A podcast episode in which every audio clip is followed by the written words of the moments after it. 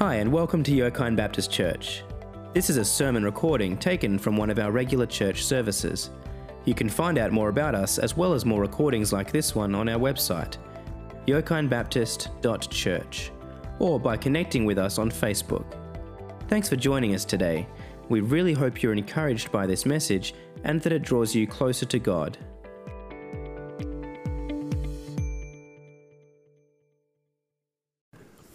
And uh, welcome to our people who uh, are watching on TV, those that can't be here for health reasons. Uh, hopefully, you'll uh, feel welcome here. Um, uh, and just yeah, just so just a reminder, you know, for those that are that are that are out there watching, that if um, if you're a, a member at, at uh, Yokine Baptist and you join us on Zoom for the AGM, you will be marked as, as present and you can participate, and we'll try and find ways to uh, involve you uh, in that meeting. That'd be great. Now, I have to remember, thank you, mate, because I still haven't learned how to do some things on this new technology. Uh, I have to remember when I'm when I'm preaching from passages that have got so much in them and I get excited and I start to talk quickly, my wife will sit up the back and remind me, and then Haley will probably remind me from this side, and I'll go, slow down, slow down, so the deaf can keep up.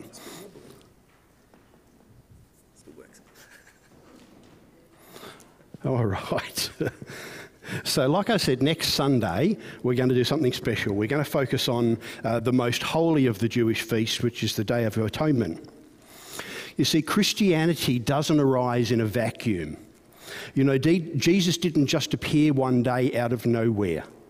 Everything that happened to Jesus and that continues to happen to his church today is a continuation of a very long story. It's a long story that, begin at the, that began at the beginning of creation.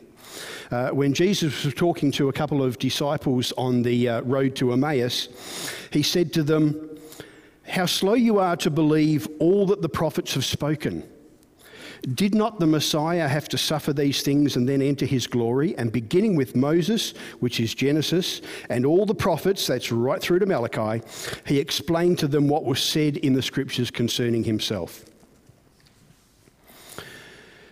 Now, when you came in, you would have been handed a little piece of paper. Um, which is, uh, and there are several versions of this thing. Um, and on the back, it you know kind of it's got the picture of you know some different words that describe Jesus, and on the other side, it shows you a glimpse of Jesus uh, in every chapter of the Bible. So, like it says in Genesis, he is the seed of the woman. In Exodus, he's the Passover lamb. Um, in Psalms, he is the Lord my shepherd. In Micah, he is our peace. In Malachi, he's the Sun of Righteousness, and so on. I'm not going to go through all 66 of them for you, don't worry. Uh, you can read that uh, yourself afterwards. Uh, and it shows that Jesus is part of a continuing story. The story of Jesus and the story of his church began from the beginning of creation. Now, let's pick it up from uh, verse 10 and. Um, and, and, in, and from verses 10 to 12, uh, Peter talks about um, the events of the last few years that the people have been experiencing. All right, so the people who were there in, in the churches that people, Peter is writing to uh, were around. Uh, many of them were there when Jesus died and rose from the dead. Um, and of course, many of them now uh, in these churches were converted by those very people that saw and witnessed all those dramatic events. And so the death and resurrection of Jesus, the giving of the Spirit, the rise and, and rapid spread of the early Christian movement, all of these things were the fulfillment of an age old divine plan that the prophets had only glimpsed. You know, they didn't always understand what they were talking about. They, they preached what God told them to preach, but they didn't always understand the full implication of what they were saying. And the reason they could do that was because they were speaking through the same Spirit. Peter calls it the Spirit of Christ who was in them. You see, the prophets knew that more grace was coming. More, more. Look at that. I can, I can use the words through it twice. More grace. More grace was coming. Um, I, I, I, love that. I love the fact that the, the, the words are linked more and grace. Because grace is an undeserved gift. It's what God gives us more and more. And you can always ask for more and more, and He'll always give. That's the wonderful grace of God. And so the prophets knew that even in spite of the, the wonderful grace that they'd been given as the people of Israel, there was more grace yet to come. Grace that would rescue people from sin, grace that would give us a new destiny and a new hope. But when? When was this grace coming? The prophets had no idea. Would it be next year? Would it be in a thousand years' time? They had no idea that when it was coming. We don't know when the fulfillment of all that God has promised is coming. We don't know when Jesus will return. But what matters to us is that it is certain, it is fixed, and it won't change. The prophets knew this. And this is what Peter means with, with, by the word hope. And we looked at the word hope last week. Hope is not wishful thinking, it's not just what I want to happen. Hope is a certainty based on the promises of God. And then Peter goes on to describe how awesome our future is. And he says that what's planned for us is so amazing that even the angels long to look on it we read that the angels long to gaze on these things. So fasten your belts, the belts of your minds. Keep yourselves under control and set your hope completely on the grace that will be given when Jesus the Messiah is revealed. You know, angels had tremendous privileges. I assume they still do. You know, they are God's witnesses. They were right there at so many momentous occasions. And it seems like they seem to have this inside knowledge into what God is doing. Um, and, you know, they, we would, we would love that, wouldn't we? We would love to know what's going on. We would love to know what God is doing. And yet, for all that, for all that privilege, the, the salvation story, our salvation story, is something that even the angels marvel at. The future that awaits us is something they're just longing to look to. And so Peter tells us to set our hope completely on that future, on the return of Christ. Our hope shouldn't be on the, the temporary and the corruptible rewards of this age, but in the promises of God, the promises that stretch all the way back to Genesis and all the way forward into Revelation the promises of God which have always come true and will always come true. And the angels are excited to see what this is going to be. And if we are too, if we are looking forward in hope, then we'll be far less focused on the things of this world here.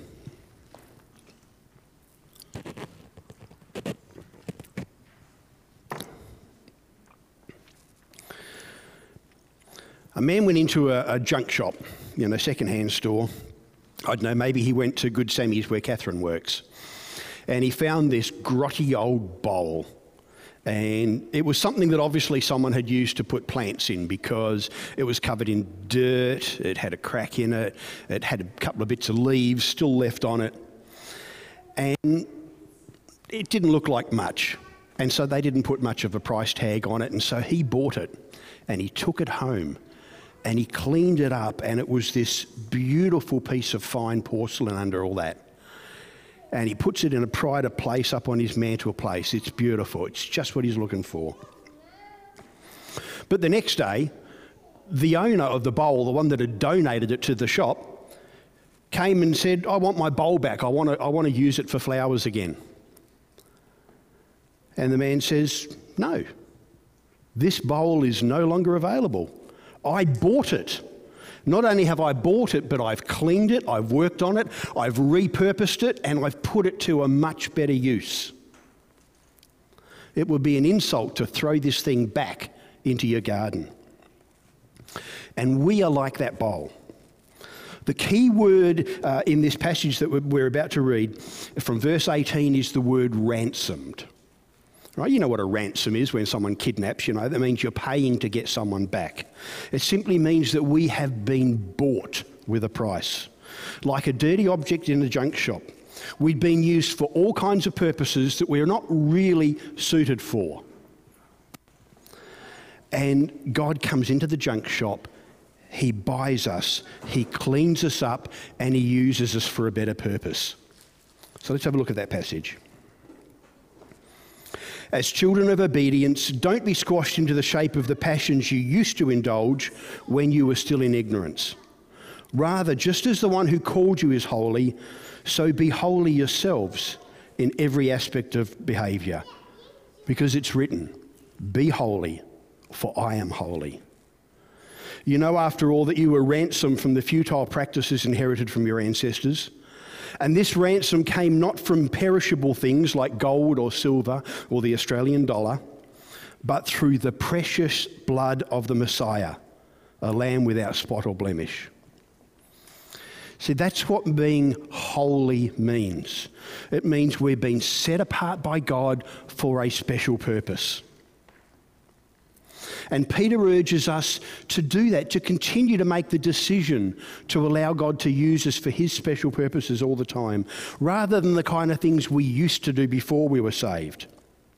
He's already told us in the early chap- part of this um, chapter that we are not truly citizens of this world, but citizens of heaven. You know, we're just passing through this world temporarily. And he finishes by reminding us that unlike a bowl in a junk shop, we can't be bought for a couple of dollars. The price paid for us was the precious blood of the Messiah, God's own Son. That's why Jesus was sent. And that was God's intention from the very beginning. That was part of God's story that He started all the way back in Genesis. And unlike the bowl, which kind of doesn't know what it is, God always knew what the price, what the value of us, what, what our value is. He always, from the very beginning, intended to buy us at that incredible cost. So you can go right back to Genesis and you read that um, how God said to the serpent, I will put enmity or, or hatred between you and the woman, between your offspring and hers. He will crush your head and you will strike his heel. Remember, I said Jesus is the seed of the woman. Adam and Eve knew, just like the Old Testament prophets did, that God was going to redeem them. But they had no idea about when or how. You know, Eve thought that maybe her son Cain was going to be the Messiah that would redeem them. You know, she didn't, she didn't really understand. She knew the concept, but had no idea about the timing. But right here, God hints. God tells us that a descendant of Eve would pay a price. In that same chapter, we read that an animal had to die to clothe Adam and Eve. The price of their sin was blood. In the following chapter, we read about Cain and his brother Abel, and how, even though it's not taught to us in those early chapters, they obviously knew about sacrifice. They obviously knew what it meant to make an offering to God. And so, right from the beginning, the ground was laid for the ultimate arrival of the Messiah and the price that he would have to pay. And God willingly paid this price for us. That's how valuable we are to him. There's a bunch of parables in uh, the Gospels where Jesus talks about salvation being really valuable, you know, like a person that finds a pearl in a field or a, or a person that loses a special coin and how valuable, and they'll drop everything to go looking for it. And then Jesus talks about himself as being like a shepherd. And when one of us is lost, all he wants to do is find us. That's how valuable we are to him. All right, that's grace. There was a uh, popular picture in ancient Israel when people were thinking about the way in which God would rescue them. Um, they, would, they would picture God going out like a farmer to sow seed in his field. And, uh, and like the parable Jesus told, that sometimes the weeds would grow as well. But at the end of all time, the weeds would be thrown away and God's people would be harvested. His true people, his real people would be a great crop. Uh, and so Peter quotes from Isaiah chapter 40, and he says this He says, You have been born again, not from seed which decays, but from seed which doesn't, through the living and abiding word of God. Because, as you see, all flesh is like grass, and its glory like the flowers of the field. The grass withers and the flower falls, but the word of the Lord lasts forever. This is the, the word that was announced to you. So, what is this word of God that lasts forever? What is this thing that Peter is talking about? Now, we might assume that it simply means the Bible. You know, we often talk of the Bible as the Word of God. But when Peter speaks of this, when he speaks of the word that was announced to you, he's talking about the word that announces Jesus as the Messiah. He's talking about the, the fact that right from the beginning, we have this story that starts and goes right through, and it talks about the Messiah's coming, about his death, about his resurrection, about the giving of his spirit. It talks about people from every nation being ransomed to new purpose in God's service. It's a word that goes right through the whole of the Bible. And Peter concludes this by quoting from a, a simple passage in Psalm 34. He says, Taste and see that the Lord is gracious. Now, when Peter says this, um, we need to understand that Peter is reading from the Greek version of the Old Testament. And he uses a play on words here because like you might see in some English versions, it says, See that the Lord is good. But the Greek word that he uses is the word chrestos, and it means more than good. It means gracious. So we're talking about grace, the grace of God. And so he's using a play on words because we know, of course, that the word for Christ or Messiah in Greek is Christos. So Peter says he wants us to remember this. So he puts this play on words Christos is chrestos. The Messiah is gracious. He wants us to remember that. Taste and see that Christos is chrestos. And then he concludes, he incorporates this quote into a, uh, a very interesting little illustration. Put away all evil, deceitful, hateful malice, and evil speaking. As newborn babies, long for spiritual milk, the real stuff, not watered down. This is what will make you grow in salvation if you have indeed tasted that Christos is chrestos, that the Lord is gracious. Mother's milk is what's best for babies.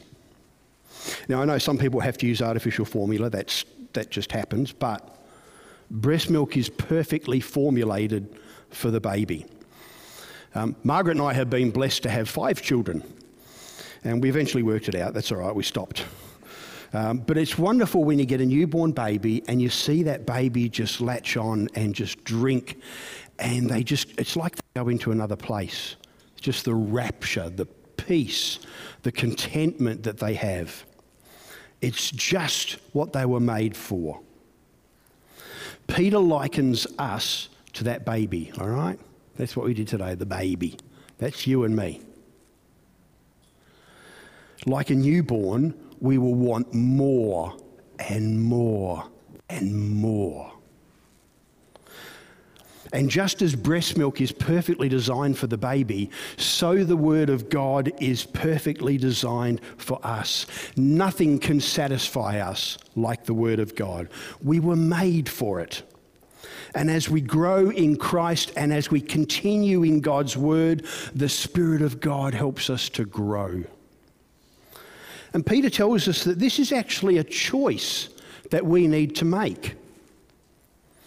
Earlier, he stresses that God has chosen us. That proves our value. And now he says, just as God has chosen us, we need to choose to walk in this way. Continue to choose the Word of God. Don't choose those things that belong to the world. You know, look at all the pagans around you and the way they live and the greed and the, and the hatred and the violence. We don't need to live like that anymore. That doesn't help anybody. We weren't made for that. And we will only ever truly be satisfied if we allow the Spirit of God to work through His Word.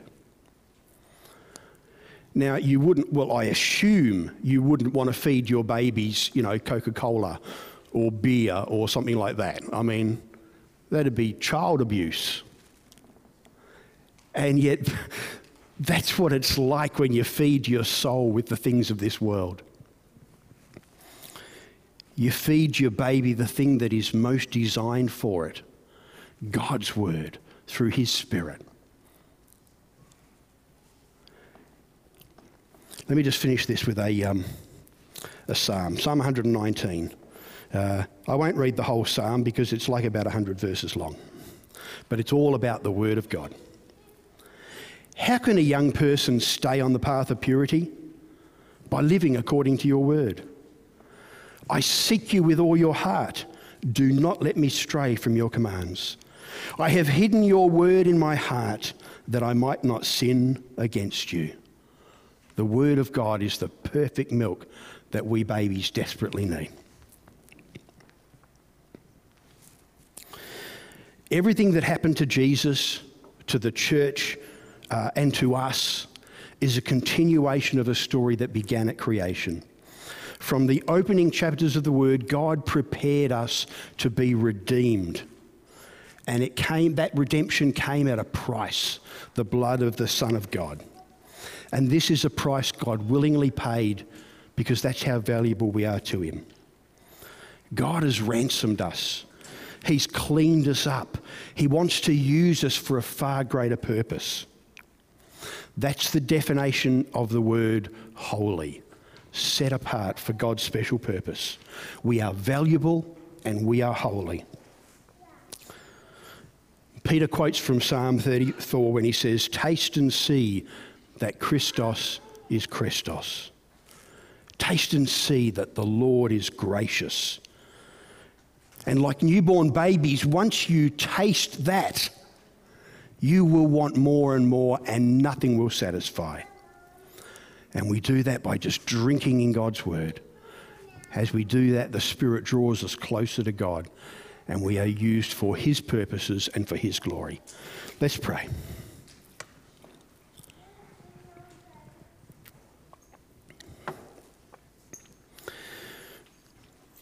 Gracious Lord, loving Father, thank you that you ransomed us from our old way of life.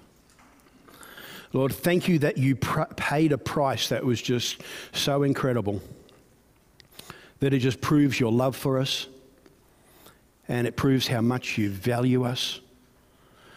And Lord, sometimes it is just overwhelming to think of that. Lord, next week we're going to focus on this whole concept a whole lot more as we look at, at your atonement and how your atonement came through the blood of your Son. Lord, that's just such a demonstration of your grace because we know we don't deserve it. We know we've done nothing to earn it. We know this is all your choice. And so we thank you, Lord, and we give you praise and thanks. And Lord, as you've chosen us, as you've cleaned us up from sin, as you've repurposed to use for your special will, we ask that you help us, Lord, through your Spirit to choose each day to follow you.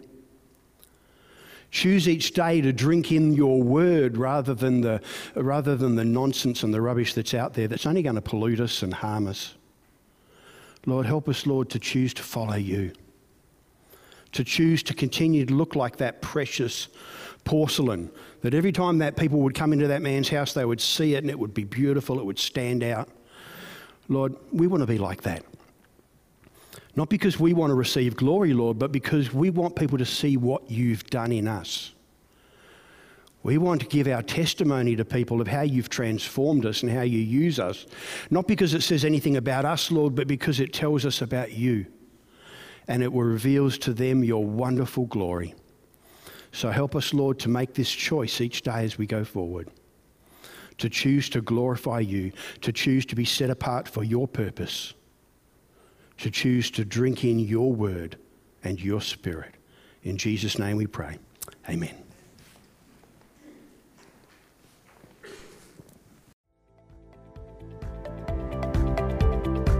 Thanks for joining us today, and extra thanks to those that have donated to us online.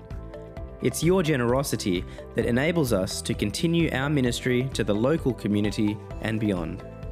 It's because of you that our ministry is possible.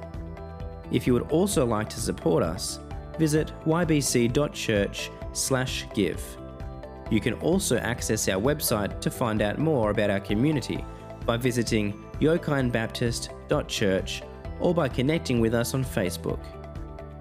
If you've enjoyed listening to this message, be sure to subscribe and share it with your friends. You can find us wherever you get your podcasts. Thanks again for listening, and God bless.